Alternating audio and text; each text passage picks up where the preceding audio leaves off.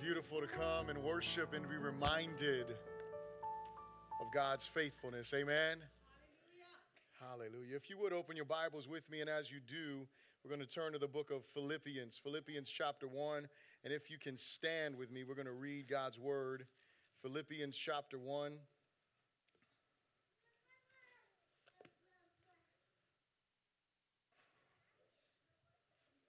Yeah.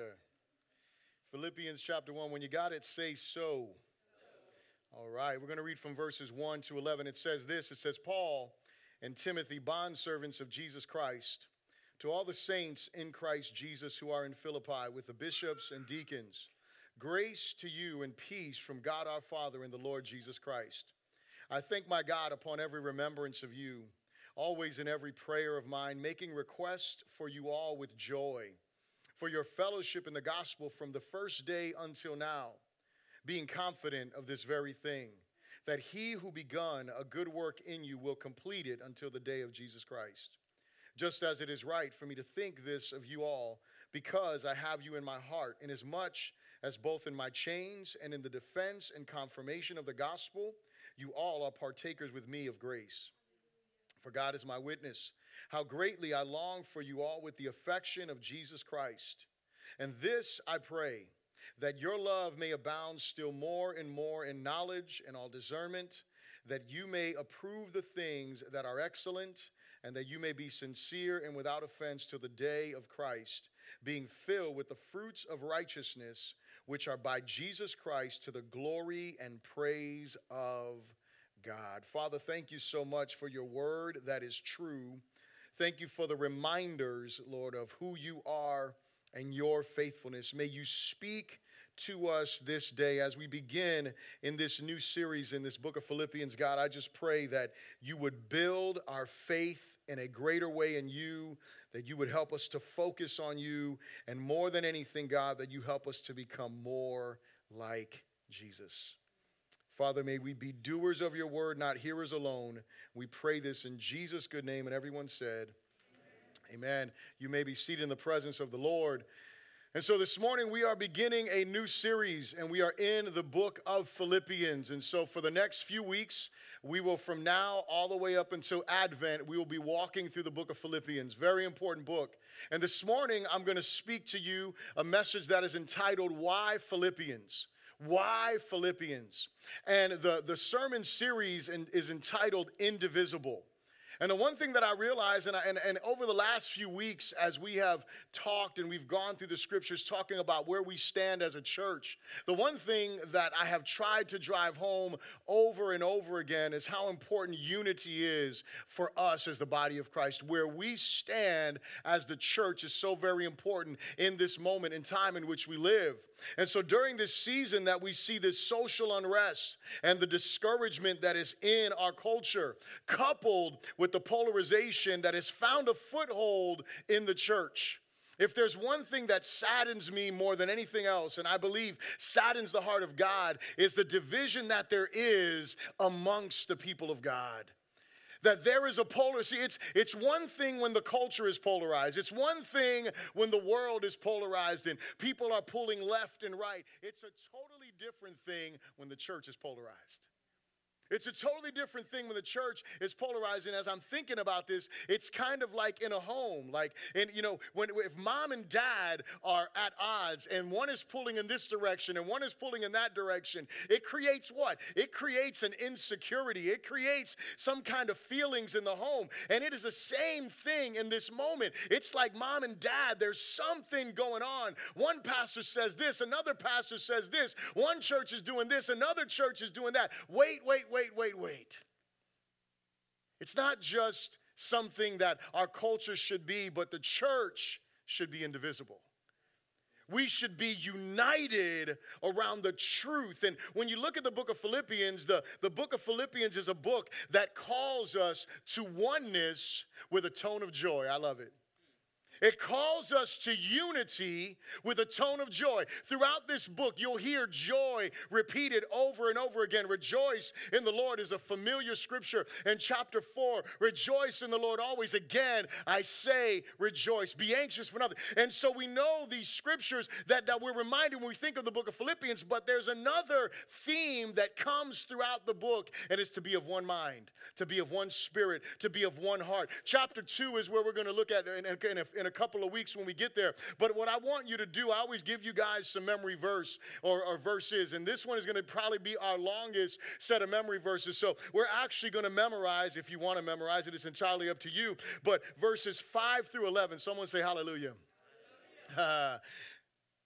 Philippians chapter 2, verse 5 through 11. Just jump over there real quick with, with, me and look at what Paul says here because this is what I believe is the theme of this book. And Paul says it this way He says, Let this mind be in you, which also, which, which was also in Christ Jesus, who, being in the form of God, did not consider it robbery to be equal with God, but made himself of no reputation, taking the form of a bondservant and coming in the likeness of men, and being found in the appearance as a man, he hung humbled himself and became obedient to the point of death, even the death of the cross. Therefore, God has, has highly exalted him and given him the name which is above every name, that at the name of Jesus, every knee should bow, of those in heaven, of those on the earth, and of those under the earth, and that every tongue should confess that Jesus Christ is Lord to the glory of God the Father. That's our memory verse. It's a lot. But you know what? It reminds us of what? Verse 5 is where I think the key is. Let what? Let this mind be in you, which was also in Christ Jesus.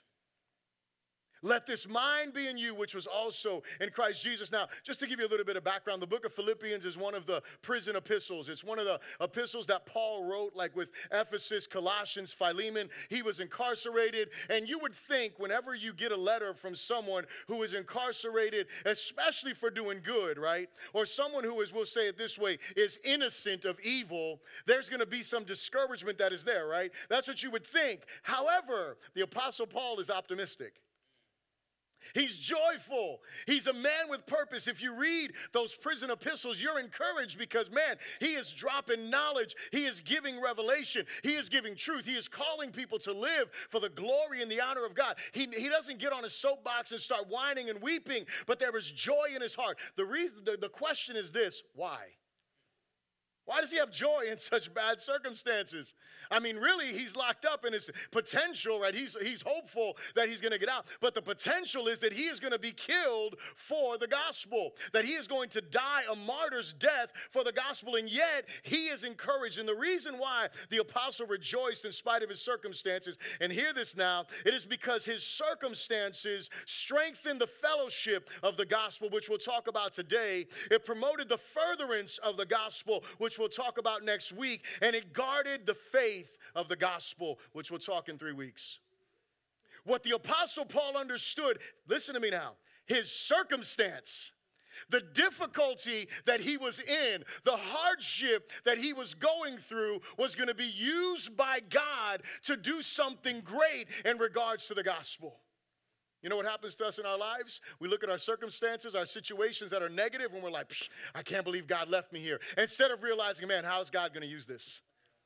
How is God going to use this circumstance? How is God going to use this situation to further the gospel? Because guess what? Newsflash, it's not about you. It's not about me. It's not about you. It's, listen, it is about the glory of Jesus. Question What is Jesus trying to do in your life? What is Jesus trying to do through your life? You may have some difficulty, you may have some hardship, you may have some frustration, but here is the question What is it that Christ is trying to do in your life? And this is what I believe God wants us to be the light that shines in the midst of this dark world. As we look at what's going on in our world, what does God want from you? He doesn't want you to jump on some bandwagon. He wants you to be a, per- a person who is focused on the mission of being light in the midst of a dark world. let me say it like this. I want you to think about this this morning. Being the light is only possible when the church is unified around the gospel. being the light is only possible when the church is unified around the gospel. Listen, we can get around a whole bunch of different stuff, but if we are not around the gospel, we're not going to be the light that God wants us to be. God has called us to be unified around the gospel. He's called us to be unified around the mission that the gospel gives us. He's called us into this mission with Him, and not just with Him, but with each other. See, because it's easy to be a, be a lone ranger, is it not? It's easy to say, well, I'm going to be about the Father's business, forgetting that you're called to be about the Father's family as well. We're called to move together in this thing. When the Apostle Paul writes, I say this all the time, and I want to continue to reiterate this because we have we have this this this individualism that is like ingrained in us. Like eh, you know, it's about me, about this. And, and here's what we have to do is that we have to embrace, we have to understand the familial mindset that is in the scriptures the communal mindset that is in the scriptures. That when we read the epistles, Paul is not just writing to individuals, he's writing to a church. He's writing to a collective group of people, calling them into action, calling them to further the kingdom work that God has called the church to do. So I would ask you to repeat this after me, please. The first thing is this say, unity around the gospel, around the gospel. provokes fellowship. Unity around the gospel provokes fellowship. Now we notice the Apostle Paul writes, and we'll just read really quick as we look through verses 1 through verse 5 here. But this is what he says Paul and Timothy, bondservants of Jesus Christ, to all the saints in Christ Jesus who are in Philippi with the bishops and deacons, grace to you and peace from God our Father and the Lord Jesus Christ. And so gives us, what does Paul do here? He does his typical greeting of some sort, and he writes to us here and understand and gives us some some understanding or some insight because he could have just simply said, I'm writing to the saints. But he says, I'm writing to the saints, but then he also categorizes some other people, the bishops or the overseers, the elders, and the deacons, and so the leadership of the church. So he's writing to this group of people. And as he's writing to them, he says this in verse 3. He says, I thank my God upon every remembrance of you. I thank my God upon every remembrance of you. Let me ask you a question. When you think about your brothers and sisters in Christ, are you thankful? Let me ask you another question. Are you a person who makes yourself the type of person that people want to be thankful for? Because, you know, some of us, we just act like, well, it don't matter. That's just how I am. That's just who I am. Whatever. They got to get over it. Wait a second. Time out. I'm sure the Apostle Paul was rejoicing over a people who were loving, gracious, who were seeking to be like, not perfect people, come on now, but people who would, man, I'm thankful for them. When I think about them, and I don't know, I want to be a person that when you think about me, you're thankful. Now, that doesn't mean that I'm not going to tell you the truth. That doesn't mean that I'm not going to offend you sometime. That does not mean that I'm not going to fail you, but I am never going to intentionally hurt you. I'm never just going to be a jerk just to be a jerk. Come on now. That's, that, that's not the heart of someone who loves Jesus and loves brother and sister, right? And so the Apostle Paul says when he thinks about the people of God, when he thinks about the church of Philippi, he thanks God upon every remembrance of them, always in every prayer of mine, making requests for you all. Verse 5, very important, for your fellowship, the reason why he rejoiced, think about this now. The reason why the remembrance of them brought joy to his heart was look at verse 5 for your fellowship in the gospel from the first day until now. What brought joy to Paul's heart was because these people had fellowship with him in this gospel work. The gospel provoked fellowship. Now, here's the problem when you hear the word fellowship, 900 different definitions came to your mind.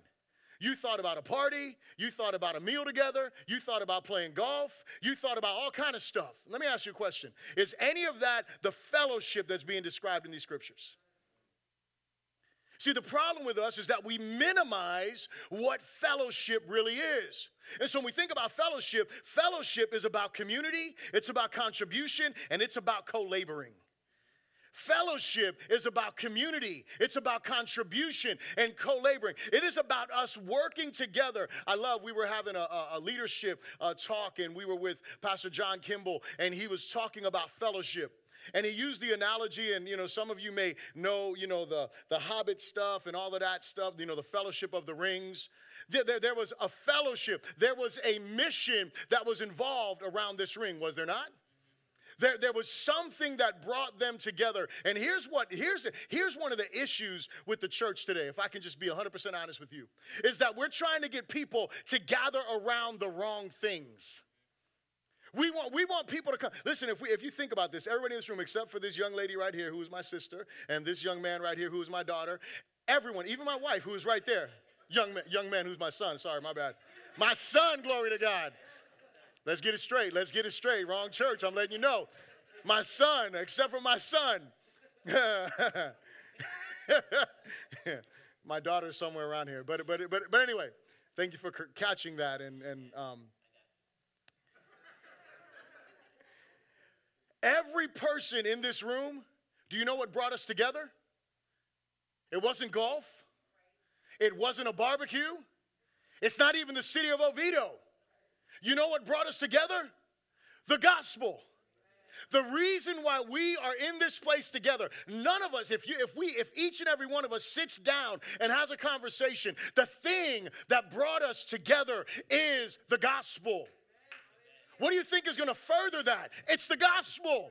It's not some other mission. It's not some other situation. It is a church committed to the gospel. Paul was encouraged, not just because Philippi, and Philippi, you can go back to the book of Acts, chapter 16, and you'll remember a story where Paul and Silas, they were in prison, and you know the story, they were singing and praising. At midnight, the, the prison doors were open, and if you remember, that jailer was from where he was from, Philippi. You go backwards and you see that the apostle Paul uh, got the call to Macedonia, and he began to preach. And so Philippi was the first church that the apostle Paul planted. And listen, I know a little bit about church planting because you, this church church is a church that I planted, and so this church will be dear in my heart for every day of my life. I don't plan on going anywhere. I just want to let y'all know. But here's the deal no matter what, like this is a special thing. But here's why Paul was so motivated and why he held the Philippians to his heart. It wasn't just because they were the first church plant, it's because of their fellowship in the gospel. It's because of their contribution. It's because of the community. It's because of their co laboring in the work of the kingdom that Paul rejoiced. The Apostle Paul held them this way in their heart, in their mind, because of what? He prayed for them. Think about this as you read through what we're seeing here. The Apostle Paul held the church of Philippi in his mind, he held them in his heart, and he held them in his prayers. That's how we should hold one another, is it not?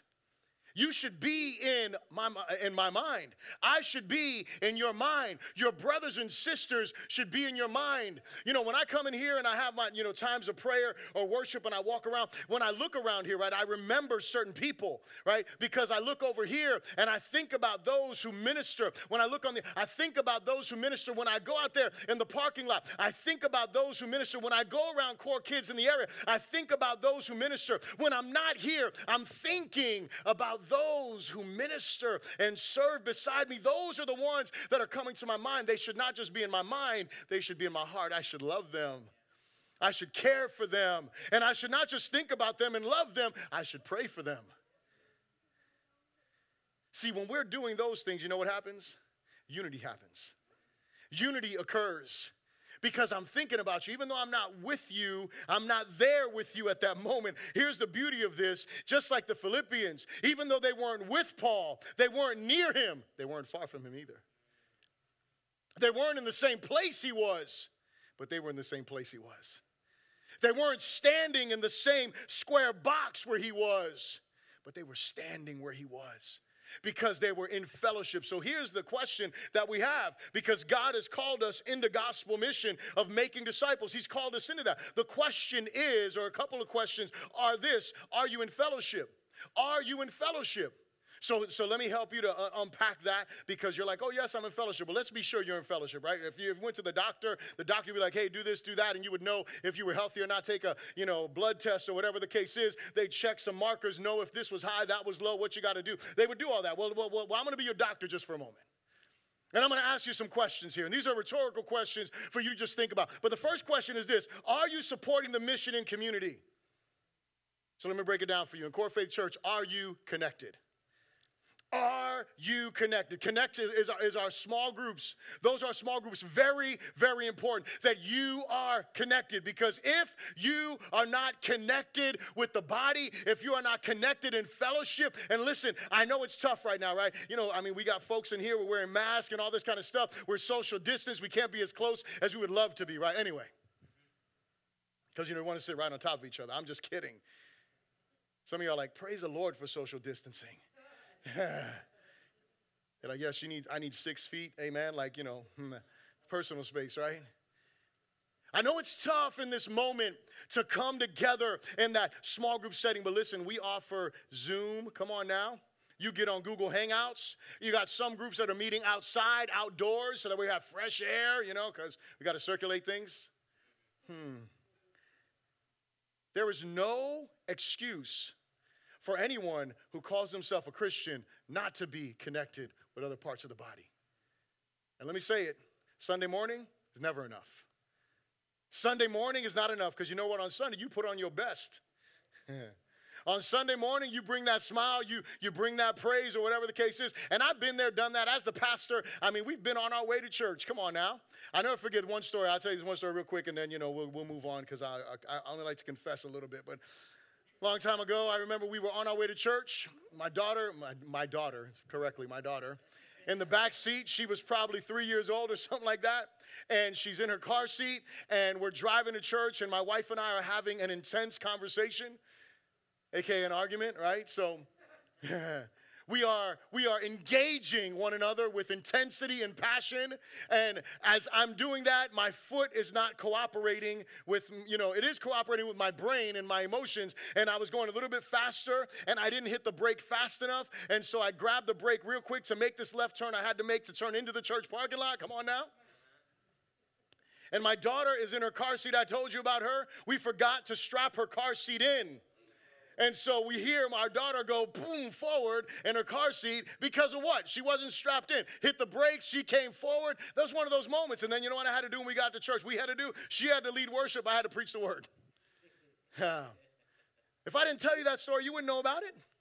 Wasn't like we walked in the church giving each other the evil eye, silent treatment, you know? You would have never know. But here's, here's what happens Sunday morning, you're never gonna know that kind of stuff. You're never going to know those things, but you have to be connected with other brothers and sisters. You've got to be in relationship with them, not just for yourself, but remember, our Core Connect life groups are about what? Growing upward in our relationship with God, growing inward in relationship with one another, and growing outward in our reaching into our communities. That's what our Core Connect life groups are about. And so the first question is Are you supporting the mission? Are you in fellowship in the mission and community? The second thing, are you supporting the mission via contribution. In other words, are you giving consistently to the work of the ministry?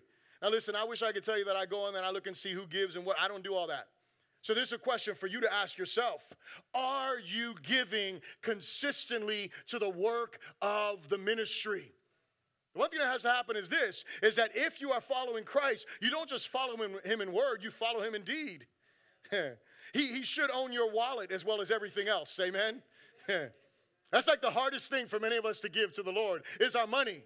I'm a firm believer in tithing, giving 10%. At least, at minimum, I believe in the biblical principle of tithing, that that's something that we should do. That we should, and, and I don't just believe in it, but I believe that it should be the first thing on our budget. Not the last thing if I have enough, it's the first thing, and we're gonna figure everything else out. Hopefully, you figure stuff out before then so you're not in a bad place. But here's the deal Are you contributing to the mission? Ask the question Are you in fellowship? Yeah, that's part of it. Contribution, we'll get there when we get to chapter 3 and we see where the apostle is, is, is praising them because of their contribution because of what they are doing. The third question that I would ask you to help you to see if you are in fellowship is this is are you supporting the mission as a co-laborer? Are you using your gifts to serve? See, we have to be using our gifts to serve if we're really committed to the mission, if we're really in fellowship. How has God gifted you? Where has He given you gifts? Listen, and I know I know all about time constraints. Yesterday we were in our uh, men's gathering. We were going through the, the Christian man. We were going through the book. Thanks, Pastor Rick. Appreciate you advising us on that. Uh, we, you know, started going through this book, The Christian Man. As we're walking through that, we're talking about children, talking about parenting. And as we're talking and we're having this discussion, you know, Alex Bravo and I, we were talking about school and being married with kids and school. Hallelujah. Pastor Aldo knows all about that, right?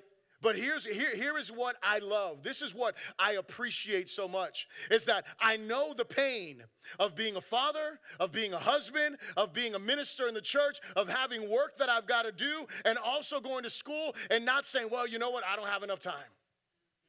You know why? Because God has given me gifts I have to use for the glorification of His name and the edification of His body. I have to say, God, use me. No matter what, I've got to say, God, use me. I'm going to have to sacrifice some stuff. That means that I can't watch all the TV I may want to watch. Hello. I may not be able to go and play all the games that I want to play, but I am given to using the gifts that God has given me in order to serve his body, in order to further his kingdom. The second thing I want to ask you to repeat after me is this say, unity around the gospel develops assurance. Unity around the gospel develops assurance. Look at verse 6. Paul, as he's talking about how he prays and how he's appreciative, he says, being confident of this very thing. And Pastor Aldo alluded to this as he was exhorting us earlier that he who has begun a good work in you will complete it until the day of Jesus Christ just as it is right for me to think this of you all, because I have you in my heart, inasmuch as both in my chains and in the defense and confirmation of the gospel, you all are partakers with me of grace. For God is my witness, how greatly I long for you all with the affection of Jesus Christ. Paul had an assurance. The Apostle Paul was sure that God would complete what he started in the Philippians. Can I ask you why? Why was he sure of this? Why was he sure of this?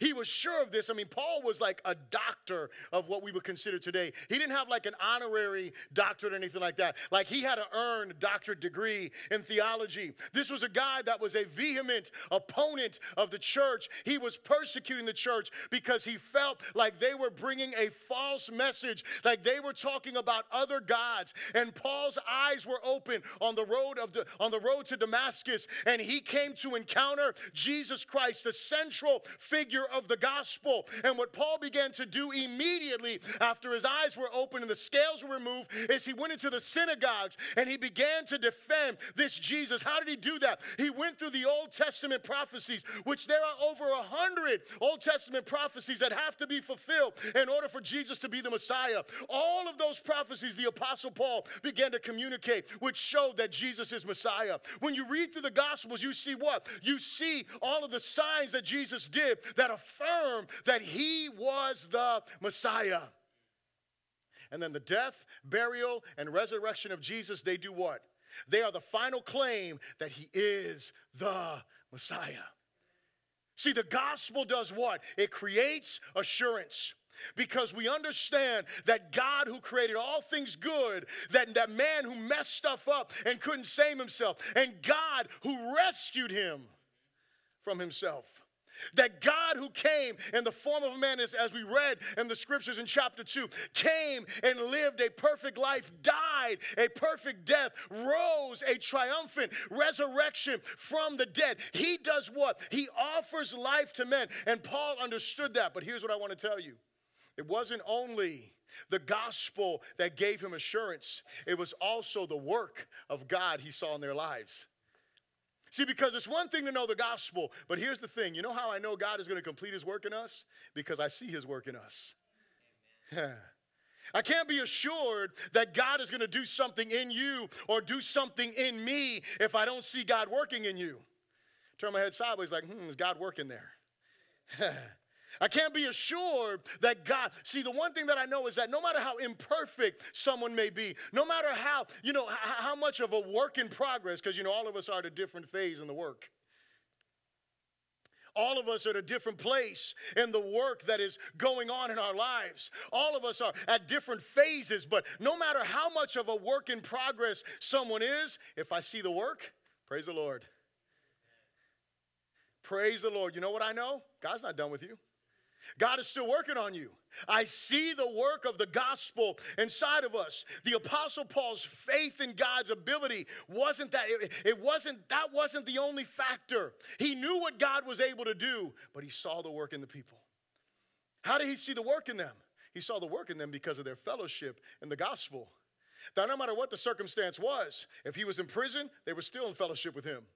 No matter what it was, if he was being threatened to death, they were still in fellowship with him. If it was defending the faith, they were still in fellowship with him. They didn't give up their fellowship, their commitment to the gospel. And Paul saw that as a marker of what? Of what God was doing within them. See, our assurance of God's work in us individually and collectively should be a force for unity, it should draw us together.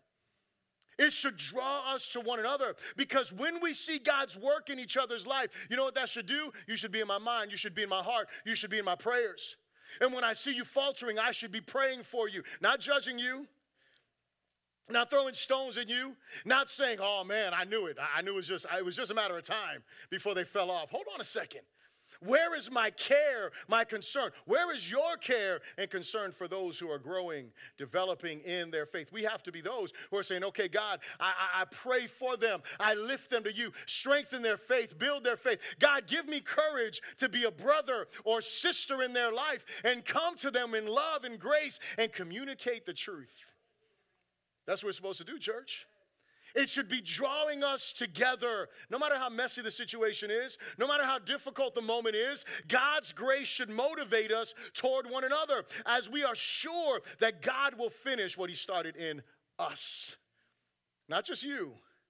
Paul wasn't writing to an individual saying, I know that he who begun a good work in you, when he says you, remember, remember I taught y'all a word last week? Use. Use.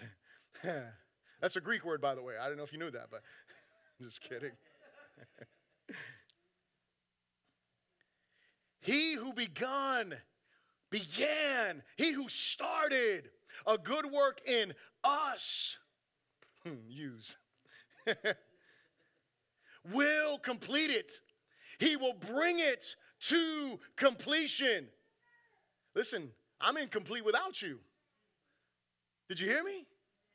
I am incomplete without you.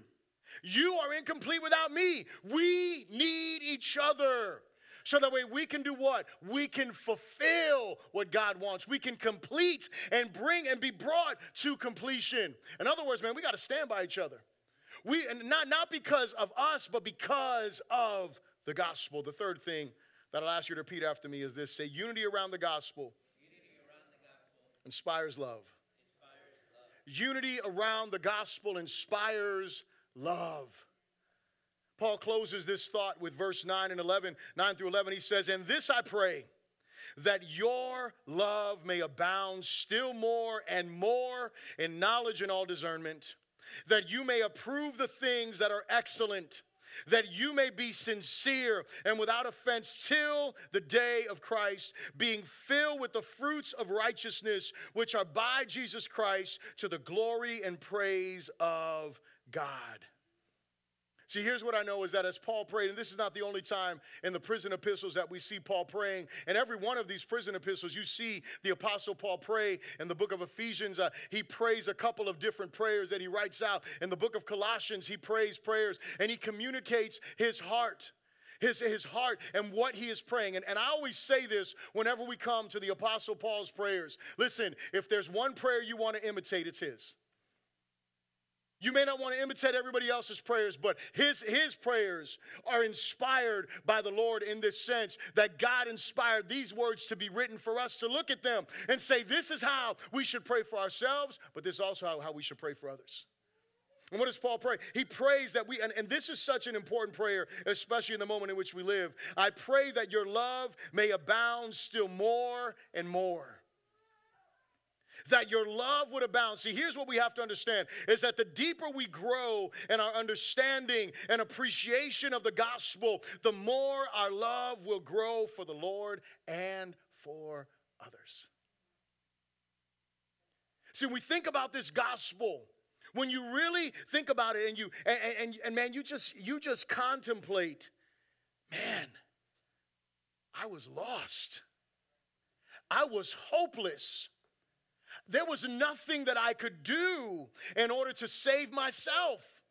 No matter how good I thought I was, no matter how good I thought I could be, no matter how much good I thought I could do, I was on my way to hell. I mean, that is what happens to someone who is separated from God because of their sin. When I think about that and I realize Jesus died for me. Jesus died for me. He died for my family. He died to redeem us. He died for our community. He died for our nation. He died for our world. When I think about that and I rehearse those realities and those truths, it does something to my heart. It stirs, it stokes, it, it emboldens the love for God that moves me to love others. See, but here's what I want you to understand about love is that love, it is not sentiment alone. Love, Paul didn't say, I pray that your love would abound more and more, and, and that was it. He didn't say that. I pray that your love would abound more and more in knowledge and discernment. See, because love goes from being this feeling to something that is what? It's discernment. It's understanding what is true and what is right. It go, it, it, this love grows as our knowledge of God grows. See, it's not enough just to say, man, God, I want my love to grow. You need to be in your word saying, God, I want my love to grow. Lord, I want my love for you to grow. I want my love, I want my understanding for you to grow because as you read through these words and listen, this is why we have to understand God's word uh, God's word is not some dead book. That doesn't matter. His words are living and active. And as you're in his word, I always share this. When I was when I was like a couple of months old in the Lord, I remember reading, and I believe it's Second Timothy, and the Apostle Paul, he's calling Timothy to do the work of an evangelist. And I remember I'm reading, I'm a baby in the Lord. I don't know what an evangelist is, but as I'm reading through the text, I'm weeping. I don't even know why I'm crying.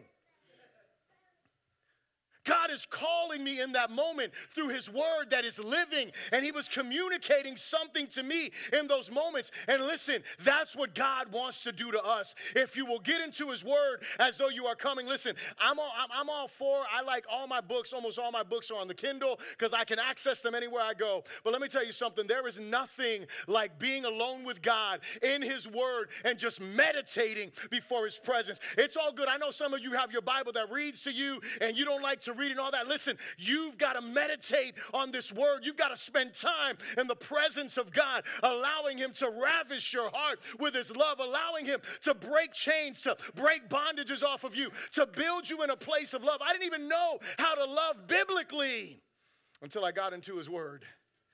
His word changed my life. He wants to do the same for every one of us. As we're in His Word, He wants us to grow in knowledge. He wants us to grow in discernment. He wants us to grow in our understanding of what, is, uh, of what His Word says. Because then what happens is we start to live differently. As Paul prayed, he prayed not only that, but he prayed that we would do what? That we would bear fruit. It sounds like John chapter 15, doesn't it? If you go back to John chapter 15, Jesus says that I am the vine, you are the branches, my Father is the vine dresser. He, he says, every, every branch in me that bears fruit is what? It's pruned. So, you know what? We're all, if, if you're a child of God, you're fruitful, but you know what you need to be? Pruned.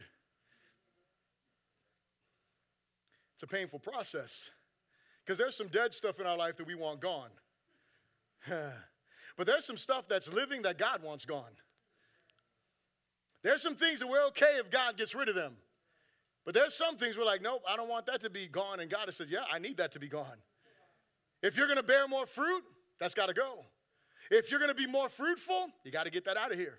If you are going to be a person who is living for my glory and my honor, you've got to get that stuff out of your life. Because what? Because the Lord wants us to bear more fruit. More fruit, not just some fruit, more fruit, and more fruit. And when you think you've arrived, guess what he does? He shows you you haven't arrived. You're on your way, but you haven't arrived. Son, daughter, you're doing good, but I got more for you.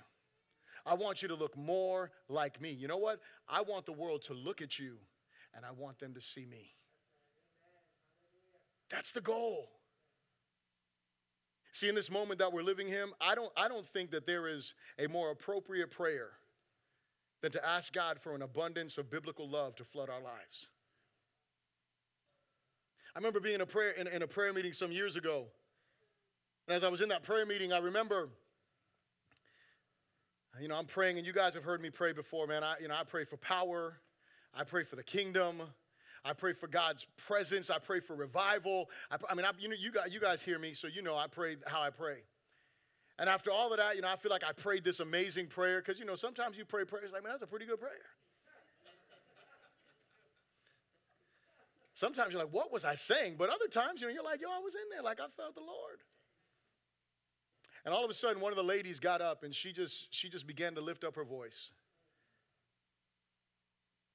And she said, Lord,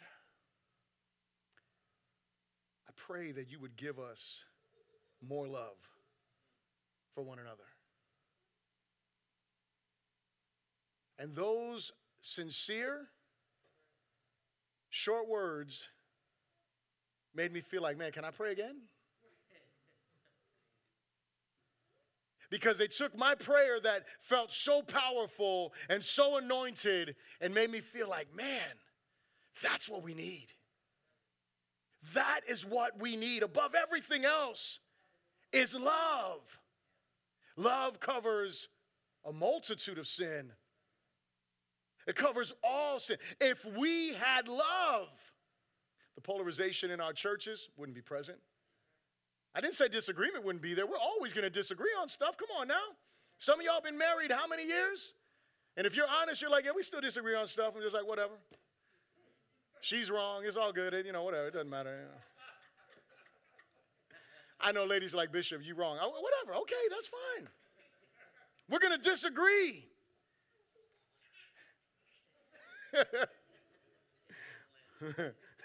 We're going to disagree. That's going to happen. But that doesn't mean we stop loving each other.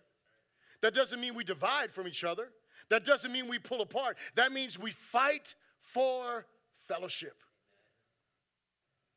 We fight for fellowship. And so, my closing question is this Would you say your life is marked by unity around the gospel? Would you say that? Would you say your life is marked by unity around the gospel? And again, just to to wrap it up with the, with the points that we looked at here in this message, are you being provoked to fellowship? Are you being provoked to fellowship? Are you connected? If you're not, I pray that you have been convicted by this message and that you will t- tell Pastor Aldo when you're leaving here today, Pastor Aldo, I got to get connected. I've got to get connected. I've got to get in a relationship. Are you becoming sure of God's faithfulness in you and in others? Is that happening in you? That you know, man, the, the work that God began, He's going to bring it to completion.